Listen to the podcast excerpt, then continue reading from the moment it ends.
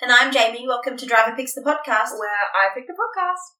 And I shut my cake hole. And today we are going to be talking about the 11th episode of season 4 of Supernatural Family Remains. Jamie, what did you think? Okay, so I can confirm the brainworms have not come for my eyes. I can still recognize when Supernatural is so dark that I can't fucking see anything. Because like 90% of this episode, like I understand that they're in a house, it's at night, I still couldn't see anything. And even when it was meant to be like inside with like the lights on, I still couldn't see anything. I was like, I watched it this morning, my blind was down, my light was off in my bedroom, like I couldn't see anything. This episode was so dark and it feels really weird to say that because like so far this season, like it's not been that bad. it hasn't been like, oh my god, stellar lighting, like I adored it. yeah. Like there have been some moments that had really nice lighting, but it hasn't been like generally like really. But like it felt like I was going back to season one for a Yeah. minute there. I look. I, I think that there's something to be said for the fact that this episode they were clearly leaning into the like tropiness of like general like Yeah. B list horror movies kind of thing, or even actually like A list. You could probably mm. say horror movies because like The Conjuring, I think Yeah. like that kind of vibe. Like clearly they were leaning into that sort of stereotypical vibe of a horror movie. And yes, it was at night, and yes, they were in a basement or inside the walls of a house for a lot of it. But I will concede that I was also watching this episode this morning with my blinds down, with the brightness turned up, and I could see my own reflection in the uh, computer monitor. So I, I will concede it was a bit dark. I stand by Yeah. the reasoning, but look, you're not wrong. I understand logically why they were like, oh yeah, we'll make this a dark episode, but my issue is You need to be able to see it. I still need to be able to see it. Like, Yes. that, Your opinion on the lighting is at this point very well documented. Yeah. it's um, it's no secret. I haven't been subtle about my opinions on the lighting. Mm. And to be fair, you shouldn't be. A lot of the time, it's not great. Okay, lighting aside though, of what you could see of the episode, what were what were your thoughts? Anything jump out at you? Okay, I just want to say that house is house goals. Like, obviously not the two creepy children living in the walls, Yeah, but like the porch right. and like the color yeah, and like the siding and like the shut. yes. It looks like straight out of The Sims. I know? love that. Like, right. I also love it. I love the I love the style of house. yeah, and it's not one that we really get here in No. like Australia. It's very much like an Americanized, or at least from what I've I- seen, it's like a very American style house. I have a question about not just the house, but the premise. Yeah. and I this again is like a horror movie tropey thing. Yeah. It comes up a lot. I a literally different wrote a note like they're the white family in a horror movie. Like, exactly, exactly. Like even the dog yeah. like, even actually, a moment of silence for Buster. R.I.P. you will be missed. You will, you will be, you will be missed. But you're in heaven. And you forgot another dog in Supernatural. Oh my god, I did. Oh, I shit. Okay, I really need to start keeping a list. But it's okay. He's up in he's up in doggy heaven with uh Rumsfeld now, Bobby's dog from season one. So And also Dean. And you know what, Jamie? you don't know how relevant that is. anyway, moving on. So, I the, the reason I want to ask about this is because it's something that has always confused me across all sort of horror media. This this concept that people who live in the city or in suburbia decide that they need a fresh start for whatever reason. In this instance, obviously their eldest son died, and obviously there was a lot of trauma and unrest in the household surrounding that. They decide they want a fresh start. The marriage council is like, what could possibly go wrong in the country? Bitch, a lot! A lot could go wrong in the country. I don't understand why people in these films, and I understand a fresh start, I get it, you know, I fully understand that concept. What confuses me is why your fresh start would entail moving to an isolated location away from your entire social network. How is that going to help you emotionally cope with the trauma that your family has been through? Like, oh yeah, I'm going to uproot my children from the school that they're used to, the friendships they've built. And it's also not like they're just like moving outside of the town where they used to live. yeah, Like they said, just moving four house. hundred thousand miles or some fucking shit like that. Like yeah, like I think it was four, I think it was 400 miles. four hundred miles. It's like, that's not a small move. Exactly. It's not like I'm just moving to the next town over or I'm moving, you know, uh, within the same township. Like, and can you, okay, so right now we live like five minutes from each other. Yeah. Right? you're going to move essentially eventually once your house is finished being built. You will still be five minutes from my house. In fact, you will actually be closer to me Mhm. because you're Because that's exactly why I chose that Oh, location. to be closer to me. Yeah. Oh, stop it! Alright, I'll just slowly like hop closer and closer to neighbors. Yeah. you're you're moving, and it's still a fresh start in a new house in a new area, but it's still within your social Hmm. like support It's system. not like they're just moving like a 30 minute drive away. Like, exactly, and so like with the exception of the thing that you are trying to get a fresh start from being your like your social network, I don't understand why you at a moment of turmoil would want to put distance between yourself and the people who should be helping you and supporting you right now. And it comes up all the time. And this is actually my guess for your PSA as well, which is that if you are going through a difficult time, you should not isolate yourself. You should reach out to those who are around you, who love you, and who will support you during this time. Because isolating yourself is only going to lead to being murdered by people living in your walls. You're wrong. That's not my PSA, but it does lead lovely into my PSA Okay, for the great. day. Yeah. So my PSA for the day is if you're going to buy a farm, you need to know proper farm management. Do not Yeah. buy land that you do not know how to care for. Yeah. Because buying two acres of land is not a small investment. If you're going to invest in a property that's also a farm, yeah. make sure you know how to run a farm or you have intentions of bringing someone on to run the farm. At like she's talking watch a YouTube tutorial. My God. she's sitting at the table. She's like, "What? The soil's too acidic for beets. yeah. It's good for zucchinis." and Like, she's like, "This is the most confusing thing I've ever read." I'm like, "Is it? Is it?" Like, I think that's pretty straightforward. Like, you, but also, you- you what can did they have on the land before? Like, what? What was the previous owners growing? Like, I do you know what? Or I were don't they-. I don't know if it's actually a farm or if it's just a property. well, see, it's on two acres. Yeah, but that doesn't necessarily mean it's a farm. I, it could just be that they're looking to set up a vegetable patch kind of thing. Like, and I would get that. Or maybe there's an existing patch that just wasn't in use. Because let's be real, the guy who died at the beginning of this episode, whether Big or not. Jackson. We'll get back to that later. Yeah, Big Jackson. We'll get back to that later, but he didn't. I mean, we we barely got anything about him, but I don't. He didn't strike me as the veggie patch type.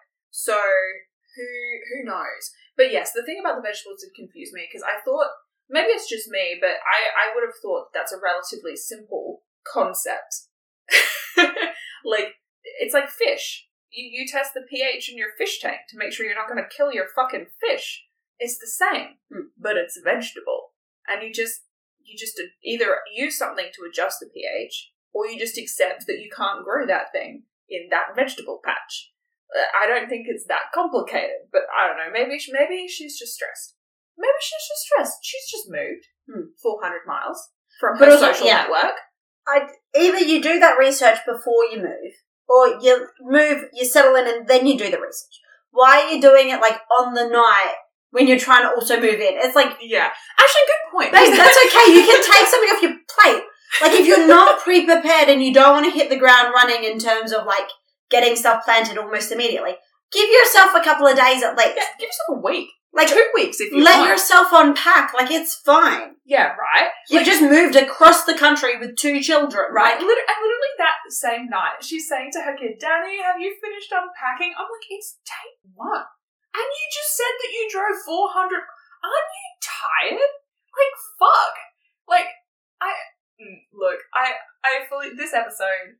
It really, really is that stereotype horror movie tropes. They really lent into it, except that it's kind of like a fan fiction. And the reason I say this is because it is 100% a horror movie trope episode, but it makes Sam and Dean feel like self insert characters. Do you know what I mean? Like, it feels like someone went on AO3 hmm. and like rewrote The Conjuring, but Sam and Dean are also there. Hmm. And I kind of love it. Look, I don't know. I don't know if I sort of felt that, but it ju- it definitely felt like Sam and Dean were like kind of out of place. Like it was just like vaguely like Yeah, I think it's because we get so much more of a POV from the family that Yeah. we usually do. Like normally we stick very closely with Sam and Dean. Hmm. And this episode we actually see a fair bit of the family interacting in their absence. yeah, Which is um relatively unusual yeah. for for the way that the episodes usually run. I will say that I hated the twist. That the twist was like, oh, she had a brother. Like, Yeah, I always forget. I I've seen this episode a few times, and I always fucking forget that that happens. Like right at the end. it's like because here's the thing: in the diary, it's well documented. Like Sam literally says, all she writes about is being pregnant. It's well documented. One child. Why wouldn't there be at I least a mention in the diary of being pregnant twice? You know what I mean? I assumed they were twins. You assume they were twins. Yeah. But even then, Sam says it's her daughter because he's read in the diary that she had a daughter.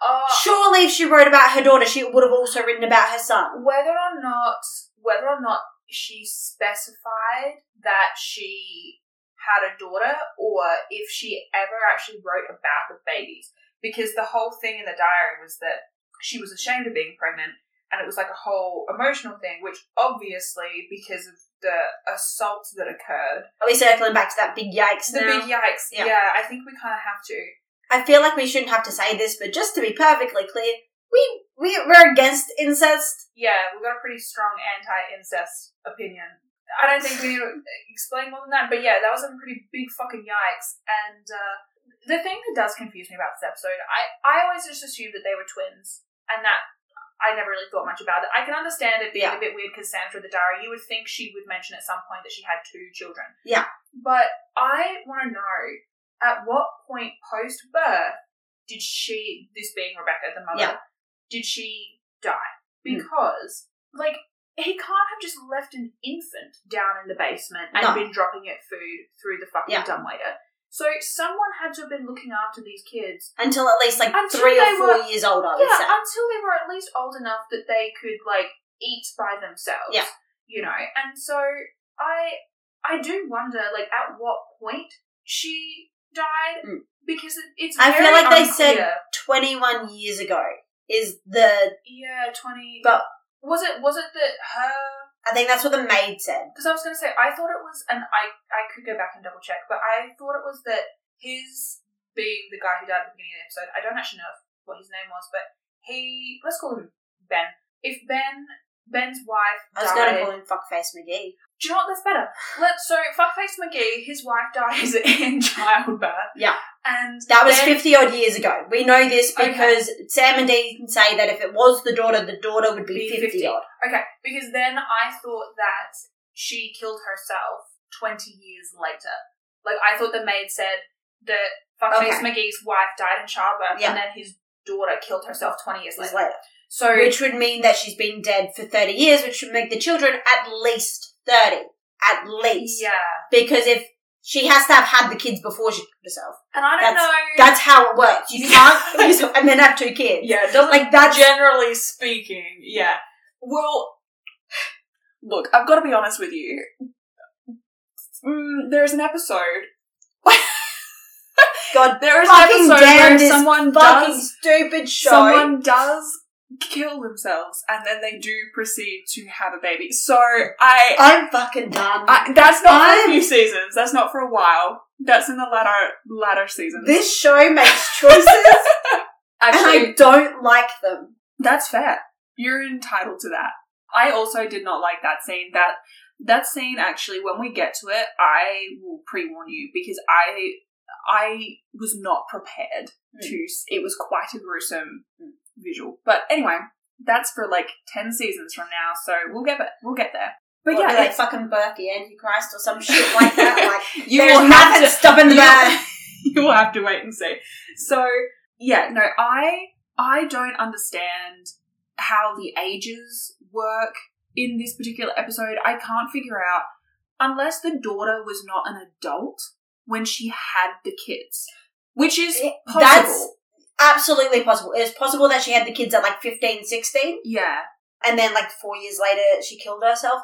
But the children do not look like they're 30s. no, They look like they're 20s, which is why I assumed that it was like they meant that the daughter killed herself 20 years ago. yeah, which could be the case. It may Because be then the daughter would have been 30 odd when she died, but like the kids would be younger. They would be. Yeah, look, it is well established that I can't do maths, so it might just be that I'm misconceptualizing something here. But I, yeah, I don't quite understand how that whole scenario went down. Yeah. Because yeah, you can't just have a kid in a basement.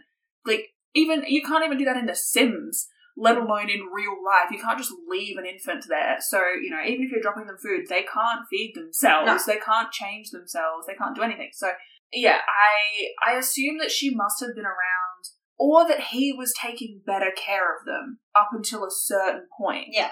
But then But then Obviously- it also is implied that she never saw the kids. Like that was kind of the point of having them in the walls, that you didn't see the kids. yeah, Look, this entire episode is just full of fucking plot holes. it's very confusing. It- it's very confusing, and I don't know. it just doesn't make a lot of sense the timeline they've laid out. Yeah, and I think is like it's maybe not a plot hole plot hole because not not many people are actually thinking about it this hard. yeah. But like also I feel like they should have at least had a vague idea of the plot line of I like want a timeline for you know, fuckface McGee marries his wife. You know, two years later she dies in childbirth, and then you know, sixteen years later, the daughter that was Rebecca. Rebecca, who the mother died in childbirth, like the father gets her pregnant. Whatever. Year later, the twins are born or whatever, and then like four years later, she kills herself because her father shamed her for having a child because she's a slut, but he raped her. So that doesn't really like the logic doesn't track for fuckface Yeah. McGee. But I'm so sorry. It's such a serious topic, but fuckface McGee is just such a funny name.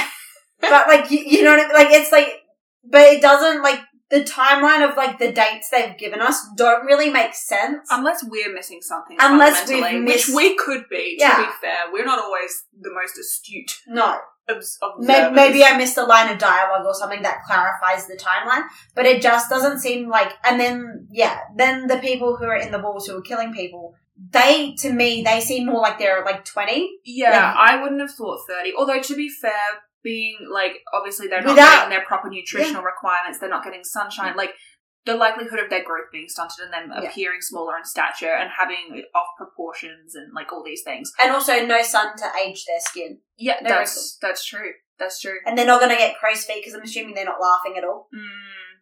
Oh, that's depressing. I mean, not that the situation wasn't depressing, but like, anyway.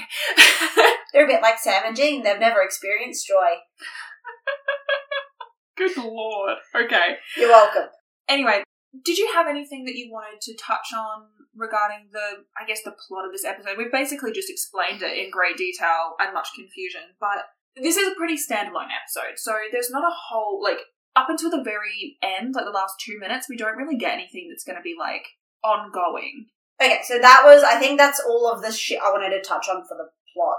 Yeah. I don't really have anything else. Like, it's a standard horror movie plot. There are people living in the walls. Plot twist, there is not just one, there's two, etc., etc., etc., not ghosts, blah, blah, blah. It's the, it's a human episode of the season.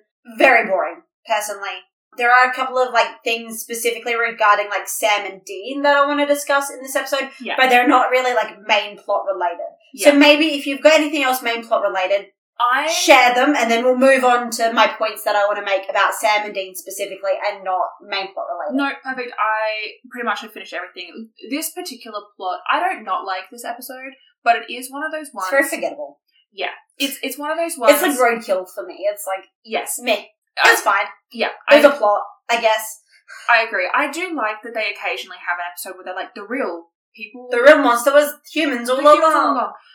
And so I do like that. This episode in particular, I I've mentioned a couple times. Generally speaking, outside of like supernatural and maybe like a couple of other choice pieces of media, I'm not a horror fan. Generally speaking, so this particular plot, personally for me, was not one that I love. I don't like the kind of cheesy, perfect American suburban family. I like. I just Yeah. that it doesn't appeal to me. I don't find it that interesting. And even like their deep dark secret is like their son died in a car accident, which is like I'm like comparatively with the like Isn't- deep dark secrets yeah. we've got elsewhere in this show, it fa- kind of feels like not nothing, No. obviously, but obviously it's a traumatic event, but the way they framed it was like first up they they frame it like for me I like the way they were talking about it was like maybe it they was like killed someone. or maybe it was like a baby and like it had been like SIDS or something. okay, yeah, You know what I mean? Like something that was like you, they kind of like they, it wasn't their fault, but they kind of feel responsible for because like this Yeah. is a human being that. But like or like if one of them had caught been or in being the, the, car accident. driver yeah, in the car, but like the way they framed it was he went and got himself killed in a car accident. Yeah, they kind of blamed their kid, which was a Which is weird like- way to put it. Considering the rest of the episode, they sort of frame it as like they feel guilty Mm-hmm. for like the secret that they're not talking about. And then for the family to frame it as like, oh no, he got himself killed in a car accident, implying to me at least that either he got in the car with someone who he knew he shouldn't have gotten in the car with, Yeah, or he was driving yeah, and he caused it. yeah, So it's like, for me, they sort of, it, they treat it like it's this big, deep, dark secret. And it's like, no, it's, I and obviously you don't think of it as a deep, dark secret because you framed it as, you know, like, I wonder. I know that Americans and Australians have really, really different cultural relationship with alcohol, Mm. And I'm wondering if maybe it was a drink driving situation because I think Mm. that that might explain the like, oh well, he got himself in a car accident kind of thing. Like maybe he was drinking irresponsibly and driving. I know that like what we would consider here casual drinking in the US can be considered like heavy drinking. drinking, you know, and so whether maybe there is some resentment somewhere there regarding that's that's sort of what I'm trying to say and what I'm trying to get at. Maybe I wasn't making my point clear. They frame it as he got himself killed, which to me implies like he was drink driving, he was driving irresponsibly, like he, for some reason he was at fault for the car accident. Like Yeah. somehow you could blame him. But the rest of the episode seems to frame it as like they feel guilty.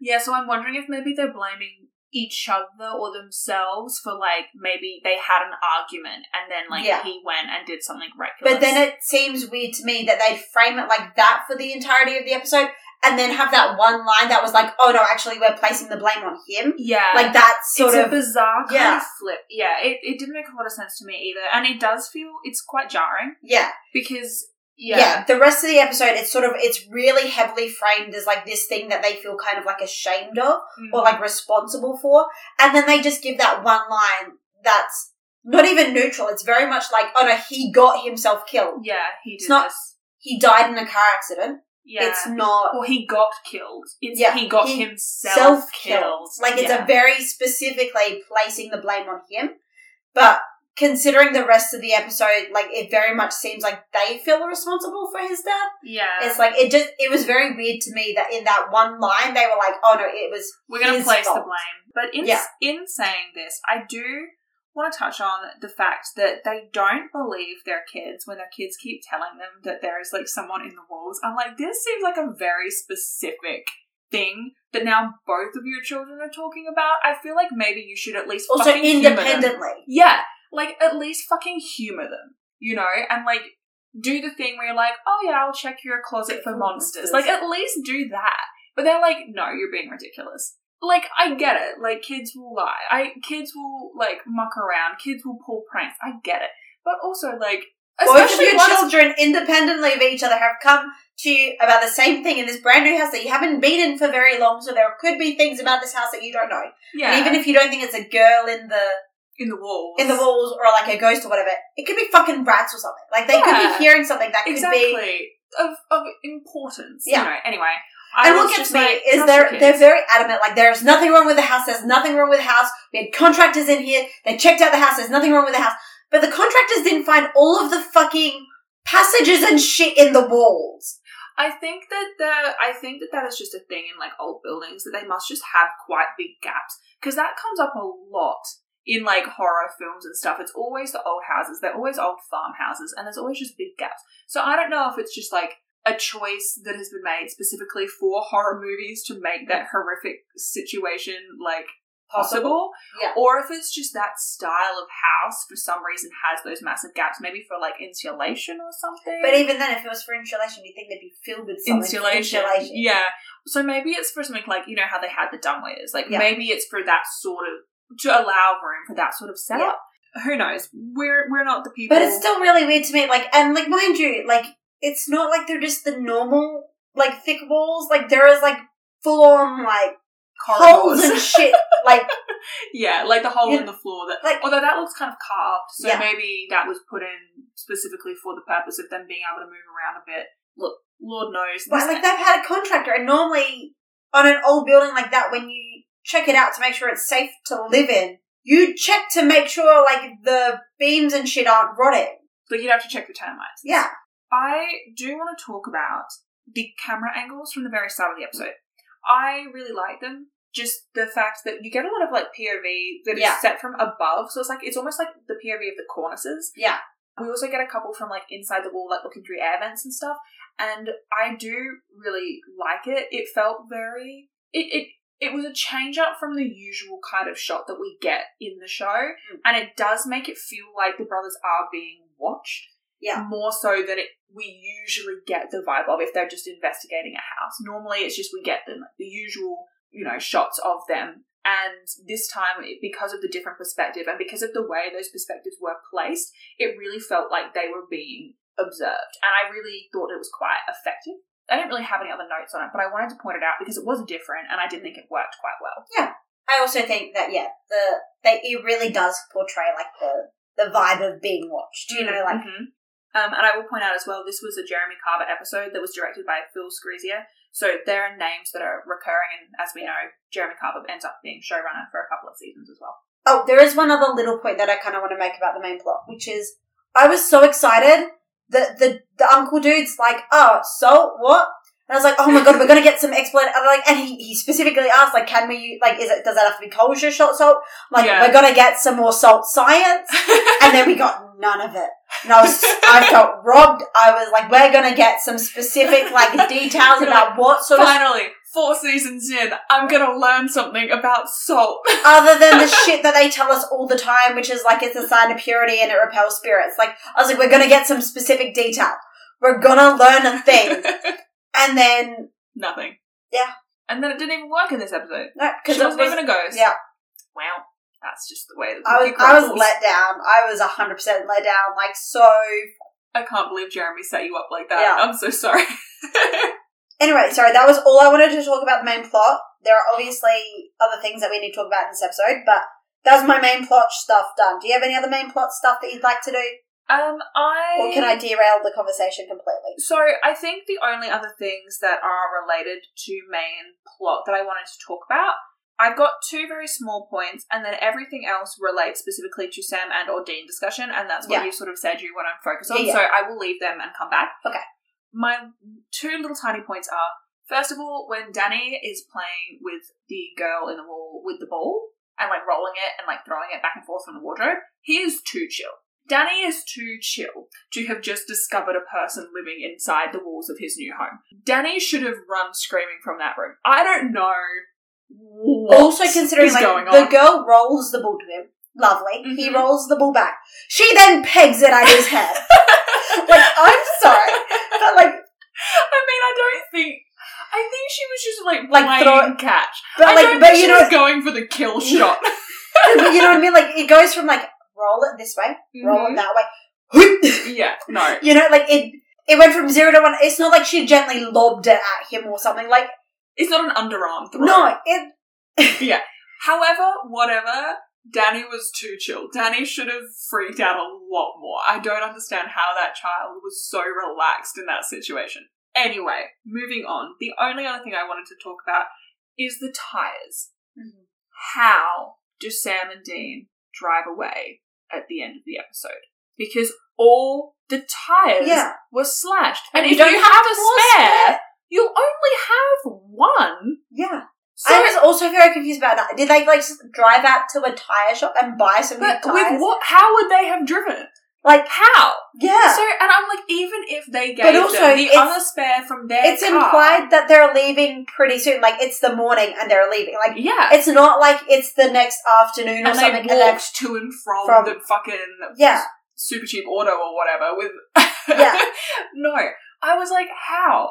With what tires did they just find them around the property? Like, anyway, it's it's largely irrelevant to the plot, but it did piss me off Yeah. because I was like, the whole point was that you guys couldn't leave the property because all of your tires were slashed. That was a significant plot point. and like all of the tires were slashed, All of them, and there was Yeah. only three vehicles, so one spare tire each. and here's the one thing, was a truck. Yeah, if two of the tires were smashed, maybe you could think, oh, maybe they're like Those still in spares, yeah, the spare tire from that one there. yeah. But no, I was like this. Like I know, and I've just I've said it like ten minutes ago. I'm not good at maths. However, I'm pretty sure Four tires that slashed one plus one means does zero not equal tires, four. and then you get one spare tire.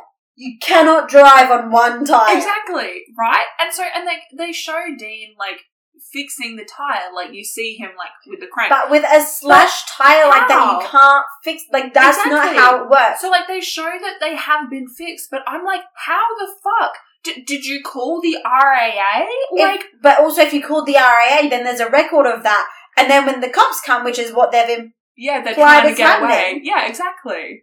that they have to leave before the cops arrive, Mhm. because of course, like they can't. And also the boys are not going to have RAA roadside assist. Like they're not to have that. And like, it's not like the tires were just stabbed; they were slashed. Like it It's is not like, like a, a- good ten centimeter can't- gash in every tire. You can't Like, just patch them. no, Anyway, this was largely irrelevant, but it was annoying because they made it a massive plot point and then they just completely disregarded it Mhm. like 20 minutes later. So there's not really a lot to say, but I did want to point it out. And now we can move on. okay. Because you told me before we started recording that you wanted to talk about character stuff, which is thrilling for me. I just want to talk about characters. you said you wanted to talk about Sam and Dean. They're characters, Jamie. I read between the lines. Sorry, maybe I get you excited for nothing. This is not character analysis. But you did also Stuff. say you wanted to talk about plot stuff and what you think might be coming, and I am so excited about that.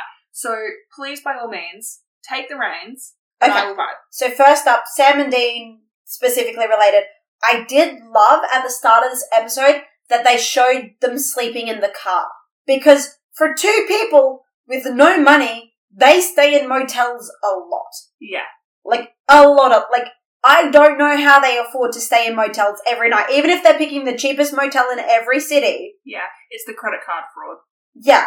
But also, they're not spending a lot of time on credit card fraud, so I'm assuming they're not earning that much money from credit card fraud. That's just one of those things that I think they Yeah. ask the audience to assume is happening in the background. So there's credit card fraud, and also every now and again we get to see um, when they Hustling go to pool and hustling pool Yeah. and like that kind of that kind of thing. So we assume that that's where they're getting their income. Otherwise, Bobby is just transferring them. Yeah. a couple hundred bucks every week.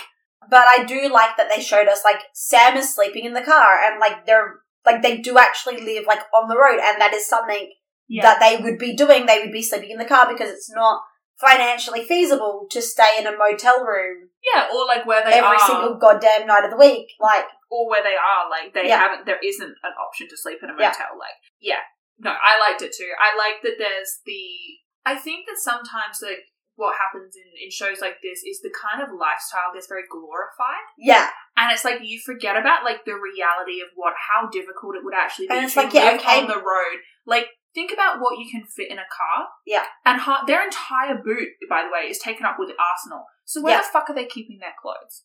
Like in the footwell, in the Yeah. back seat, probably, because we see their back seat, it's always empty, so it's got to be in the footwell. So what, they can fit like one bag each? Yeah. Like, if you have to think about it practically for more than like 10 seconds, you know, it's it's suddenly like a lot less glorified and Yeah. a lot more just sort of shit.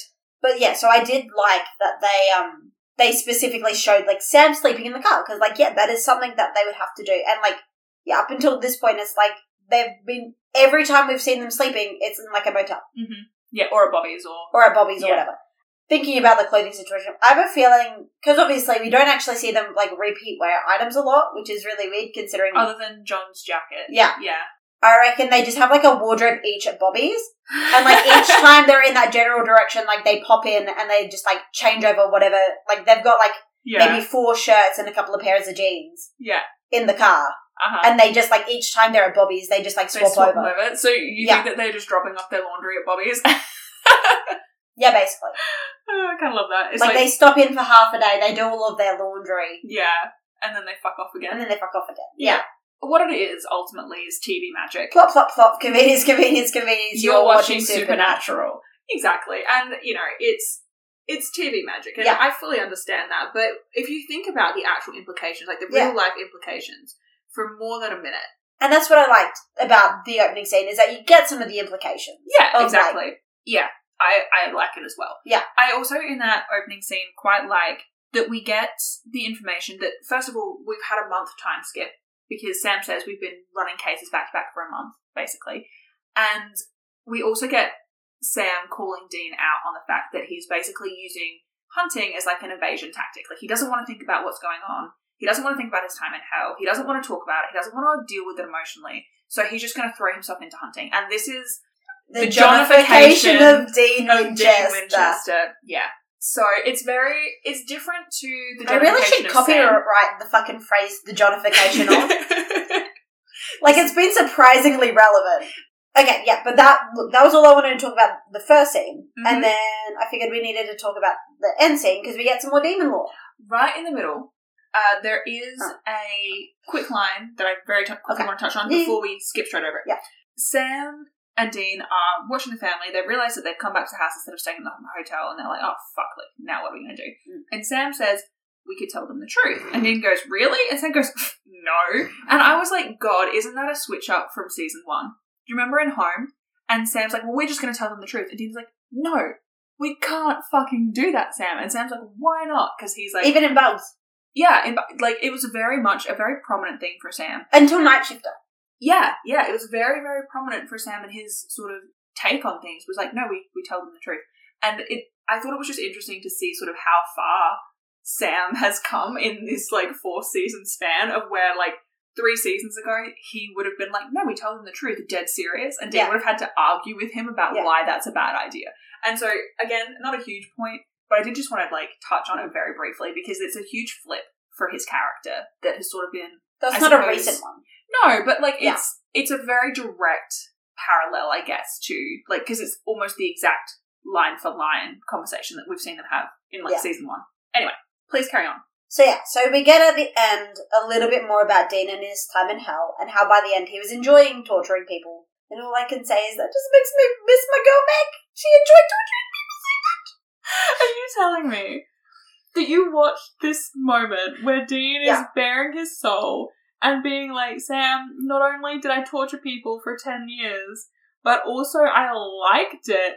And you were like, oh, God, this makes me miss Meg. Yeah. Like, that's what you were thinking about? She's tortured people for who knows how many fucking centuries, and she enjoyed every goddamn minute of it. And I just miss her so much. I mean, I guess. Like, I can't believe this is. I look, you're not wrong. I'm not going to argue with you. I also miss Meg. Uh, I think you're very valid in missing Meg. I don't know why I'm surprised, honestly, that this is where you went. Though um, it does give us some more insight into demon lore. Like if even Dean by the end of it was enjoying torturing people, like it makes a lot more sense why they've all got that like sort of very blasé attitude about torturing people and like they get that Yeah. enjoyment and like Lilith's enjoyment of like torturing people by pretending to be a creepy young girl. Yeah, it's relatively sadistic. Yeah, Which like- is not surprising given that they are demons. Did you have anything that you wanted to touch on that as actually regarding Dean in that scenario? Or just. I will say though that this just gives me more like you know how like I think it was like fucking mid season three. I was like, what if Dean does go to hell and becomes an actual demon? Like that would be really fun. Like I think it would be fun to see one of our protagonists as a demon. I think Yeah. that's also coupled with uh, Sam secretly being king of hell. Yeah, Like- and they were and like evading each other. Yes. Yeah. I remember this discussion. So I still think that would be very fun. But like it just like it's like I was right. Like yeah. they could have done that. Like Dean would have made a fantastic demon. Yeah. I think Fantastic. Dean as a demon would be really interesting, I think, just from like a character perspective, because it is kind of like what? Sorry, just thought you finish what you're gonna say. No, I was I was just gonna say like given uh in my time of dying and his Yeah. whole thing about like not wanting to become the thing that he Yeah. spent his life hunting, like that sort of like dynamic would just be really interesting from a character perspective. But Yeah. please, what were you gonna say? You look like you had a, a I had a yeah. moment. So Dean's brain. basically already started the process of becoming a demon, right? I guess in That's- theory, yeah, he's like he's gone to like, hell and he's gone to hell, tortured and he's- he's started torturing. Yeah, Like he was clearly put on the demon making track. Like Yeah.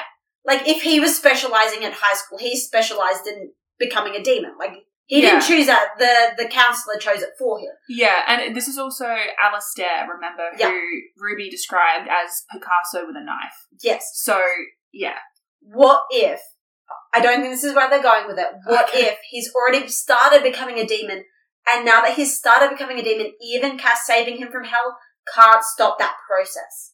Oh. Yeah. Wait, do you just to be very clear on this, so do you think that he is currently like just as he lives on Earth becoming more demonified? No. Do you think he would have to then go back No. to hell? I don't think this is what's actually happening. To be clear, but within But- your theory, but within my theory, I think just being on like being in hell for that long. Yeah. Now that he's back on Earth, like he's like slowly becoming more and more like, and then maybe when he actually dies, that's when he becomes like a full demon. oh, interesting. Yeah, and Okay. like obviously this is not where I think they're going with it. yeah.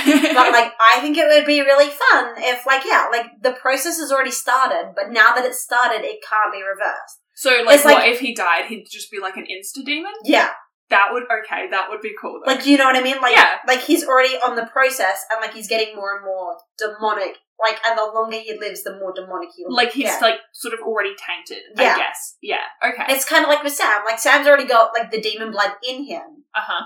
There is no way to like reverse that. Like No. it's it's an irreversible change caused by hell. hmm Like, what if Dean has an irreversible change caused by hell, caused by being there for so long? Yeah. Because obviously there's something about the atmosphere and the environment of hell that starts the process of humans becoming demons. What if, once that process is started, once you start becoming a demon, there is no way to go back from that? Even- Being rescued from hell, because like demons leave hell all the time. That's a good point. And it doesn't make them not demons just because they're not in hell. Like, what if even with Castiel saving him from hell, the demonic mark on Dean's soul, because presumably it wasn't his body that was in hell, it was his soul. Yes. Yeah. What if the demonic mark on Dean's soul of being in hell for that long, especially because he obviously had started the process by starting to torture people? Yeah. What if that is something that you can't remove, you can't go back on? And it's sort of like the process is still happening. And like every time, like this episode, he shoots someone who is functionally innocent. Yeah. Like, okay, they, yeah. Actually, I want to talk, touch on the morality mm. of this a little bit, but I want to I, I say, I say functionally innocent because, sorry, we'll discuss that later, but because they are the victims in this situation. Yes. Okay, yes, they are doing horrific things, but they are also the victims. Mhm, mhm. Like, he kills them. Yeah. they're not innocent, but they're also not guilty. Like, Okay. like that's probably an, a, a more like it's a very nuanced thing, but like, and like every time like he kills a monster who's you know happens to be pe- like if he killed like Lenore and that, and fucking going back to yeah. the, the the vampires that were peaceful, like Yeah. every time, like or say like he accidentally like through his actions someone else gets killed. What yeah. if every time, like, he causes pain and suffering or the death of someone innocent, like, it's just contributing more and more to, like, the demonic change Yeah. that's happening? Okay, I kind of love. This is really funny. So I, I just, I just want to like run it by you. I love this idea that like, so essentially, Dean is like accruing demon points Yeah. through like unjust actions, Yeah. right, through his life, and so he's like the the more he does, the like more Yeah. demon points he gets, and then eventually, if he dies, he would just immediately be demonified. Yeah. I think that's very fun.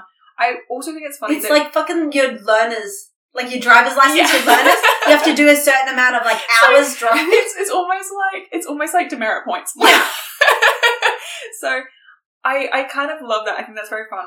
But I also kind of love because you've talked about like the demonification of Sam as well. I just think it's so funny. Like, what if they got to a point where they both get killed and like whoever kills them is like, ah ha ha, we won, and then both of them just wake up as demons.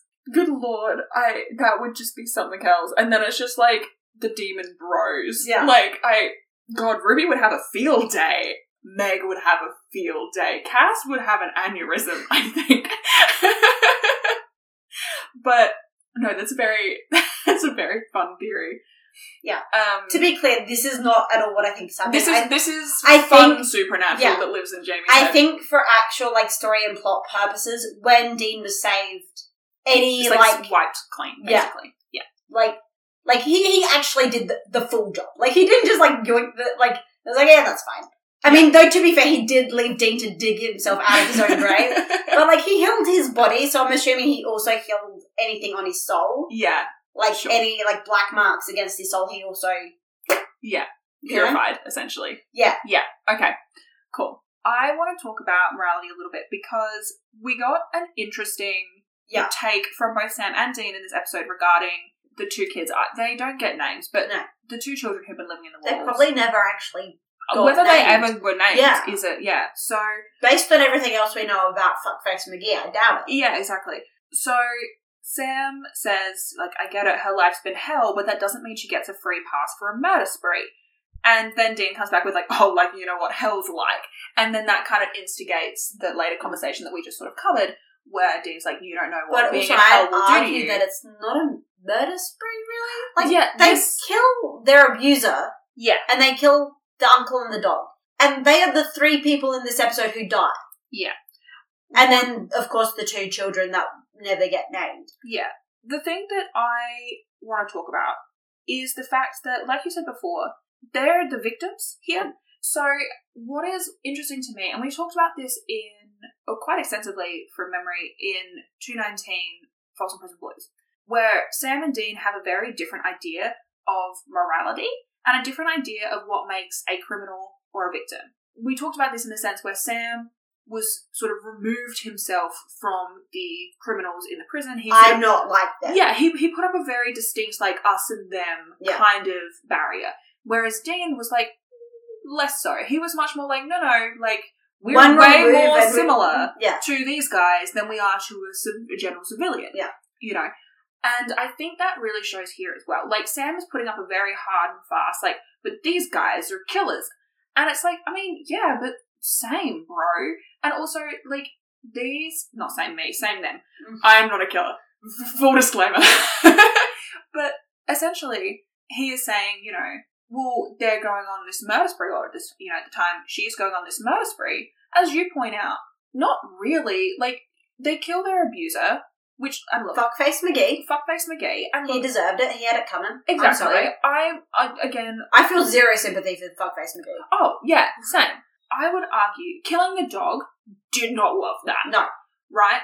But essentially, what it comes down to is these are two heavily traumatized, abused people who are scared and who are defending their territory, essentially. You could argue that it's self defense. exactly. Because they You don't know. You could know. certainly argue self defense against Fuckface McGee, uh-huh. not against Buster, R.I.P. Buster. But even like the uncle, you could argue self defense. They're essentially invading their strange territory. people in their house. They've never known anything else. They haven't met any other people. They don't know. the only people they have ever interacted with are people who have abused them. Yeah. Or like their mother, but again, we don't know where, she, like, at what point she died. Yeah. And so it's it's absolutely bizarre to me that yeah, Sam could just be like, well, they're evil and they deserve to die. Because Sam is often painted as like a more compassionate Yeah. Character, but then I would actually argue that a lot of the time Dean ends up being more compassionate to this type of individual. Yeah. Who it's it's more nuanced Yeah. than just simple black and white, they're good or they're bad. And he actually says to Sam later on in the episode, you know, well, they were just scared. Like they didn't know any better. Or I don't I didn't write the exact quote down, but something to that effect. Hmm. And I just wanted to touch on that because I do think it's important that we acknowledge in this episode that the people who are committing the tragedies Yeah. have also had such significant tragedies committed against them and it is not a black and white Honestly, Sam and Dean have more in common with the two children than they do with the family. Yeah, yeah, quite genuinely, you could argue that. Two children abused by a father figure. No, literally the father, actually, because Fuckface McGee is The dad, yeah, two children abused by their father, cut off from the rest of the world. Yeah, dead mother, Dead mother. forced to raise each other, do atrocious things to survive. Yeah, exactly. Like, yeah, it's it's a much more complex. Now going around and conversation. killing things. uh, out of fear and self defense. Mhm. You know, and it's it's a much more complex sort of topic that I think that they forty five minutes of an episode or just forty minutes of an episode really allows you to delve into. But I did think it was interesting as an ongoing character point that Sam was very much in the oh well they're a kill they killed things then they're evil when it's kind of like Sam okay but you also kill things and But know then again, Sam also does immediately go, "I'm I'm evil, I've got demon blood. Yeah, true. But anyway, I just I thought it was just interesting that they've again sort of reiterated this point where Dean is sort of taking the more compassionate stand of like, okay, but think about what they've been through, think about the context surrounding the situation. And Like Sam's they're not just the- killing for the hell of it. Like they're not just Yeah, and Sam's taken the sort of harsher, less nuanced take of like, okay, but they're killing innocent people, so they are therefore evil. And like he's not wrong, but I also think he's not entirely right. Anyway, that was just the the sort of morality discussion I wanted Yeah. to Okay. Nothing else, Dad? No, not on that. Okay. So now everything else I have to say after this point has nothing to do with the episode, just to be clear. Oh, You have nothing else about the episode that you would like to contribute. Oh, we had a very fun Scooby Doo reference. We did have Uh, a fun Scooby Doo. Unimportant, but I wanted to point it out. Oh, the bit where she eats the rat was can't do. Sorry, disgusting. Oh, and I did want to touch on that we got an interesting flip on again like a, a previous season Sam thing where he had that whole mentality of like the more people I save, I can prove that I am Good. good and that I am not, you know, evil. And in this episode, we had a lot of Dean, you know, specifying like I'm I not going to let anyone people. die, and I've got to save these people for almost as like a penance. Because So- he's riddled with guilt. Yes, so it's instead of Sam trying to like stave off, Instead know, of it being Sam, like, I must save people now in case I commit atrocities in the future. yeah, Dean's, like, I committed atrocities in the past, so therefore I must save people now. Yes, exactly. And I thought it was a really interesting flip.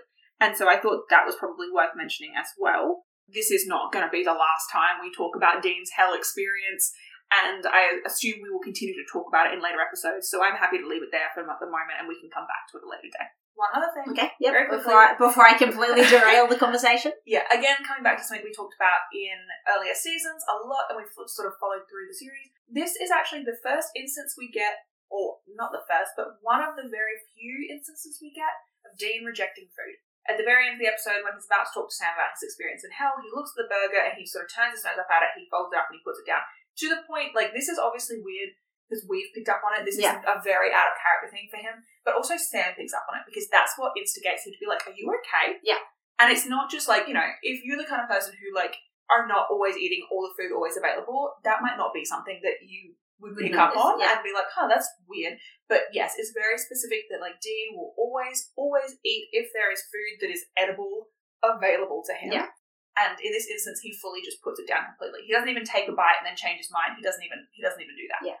So super relevant, obviously, because he's in like a point of emotional turmoil. He's about to like he's clearly got stuff on his mind. And also, eating is like vulnerability. Like if Yes. you're, like if you're eating, you're eating because you're comfortable. You have to feel safe. Yeah. And like that's the remarkable thing about Dean is he he's always eating. Like he always makes himself feel safe enough to eat because he mm-hmm. understands that he doesn't necessarily have an opportunity later on yeah. when he will feel safe enough to eat to eat. So the fact that just having this conversation makes him feel so unsafe that he can't eat. or whatever is weighing on his mind Yeah. is such so impactful to him Yeah. that he doesn't feel like he can eat, even though like making sure that he eats and is going to have food is like one of his top priorities at all times. Yeah. Yeah, it's a very significant like it's it's a blink and you'll miss it kind of choice, but it actually as an overarching look at his character is heavily, heavily significant. So I just wanted to make sure we didn't miss it. Because it is, I think, only the second or third time we've seen him fully reject food.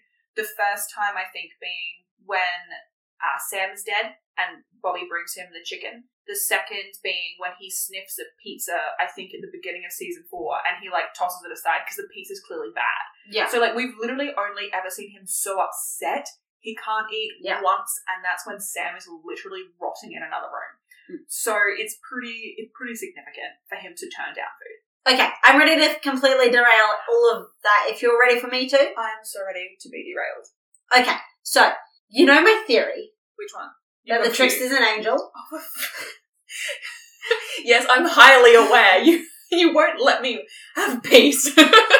Okay, I had a very fun thought about this theory. oh, ha- from this episode? No, I was oh, okay. just generally, I like was gonna say like I saw someone post. I saw someone tweet something about how Cass is like Dean's guardian angel.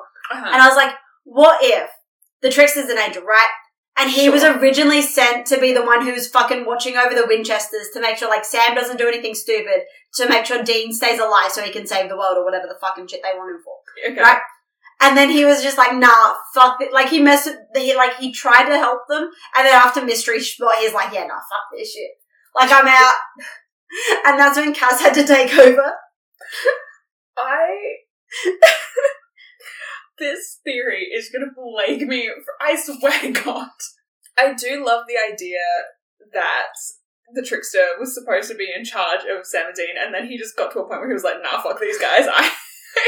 I'm Someone else's fucking problem. I love that he then made it Cass's problem Yeah. under this theory. That's very fun. Also, I guess under your theory, they're literally siblings, and I think that's very funny Yeah. because then it's just like throwing your sibling under the bus, Yeah. which is fun. He was just like, these dudes are assholes. Like, I'm out. Like, he was probably so, like, so defeated. Like, I fucking try to teach these guys a lesson. Like, I killed Dean 200 times yeah, and fucking nothing Not happened. Sam didn't learn his fucking lesson. Like, they're, these guys are fucking idiots. Like, I'm not dealing with this bullshit anymore. They don't seem to be understanding anything that I'm trying to teach them.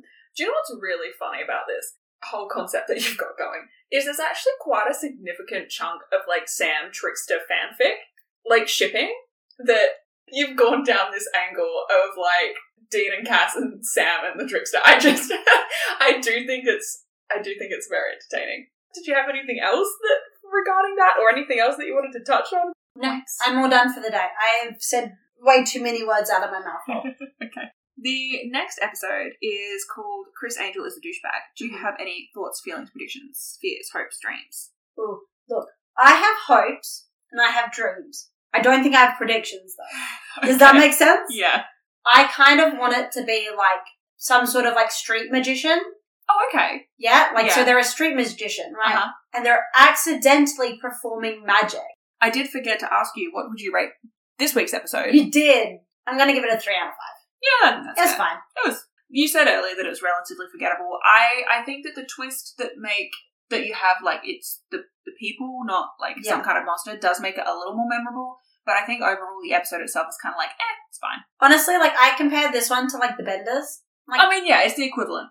I prefer the Benders. That brings us to the end of this week's episode. If you wanted to get in touch with us, you can hit us up on any of our social medias. We've got a Tumblr, Twitter, Discord, TikTok, the whole kit and caboodle. So hit us up any way you like. It's all now in links underneath. Yeah, it's now in the episode description. It only took us 18 months to do that.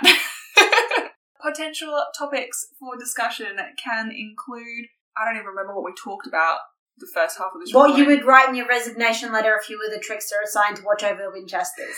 You know what? I don't think we need anything else. I think that's enough. Just write me a resignation. If you're the trickster, you're a guardian angel assigned to the Winchesters, and these fucking idiots are just not getting it. How do you write a letter that's basically not like, nah, fuck this, I quit? Who are you addressing it to? God? Like Alright. Thanks for listening. Hopefully you enjoyed and hopefully we have you back again next week. Bye. Bye.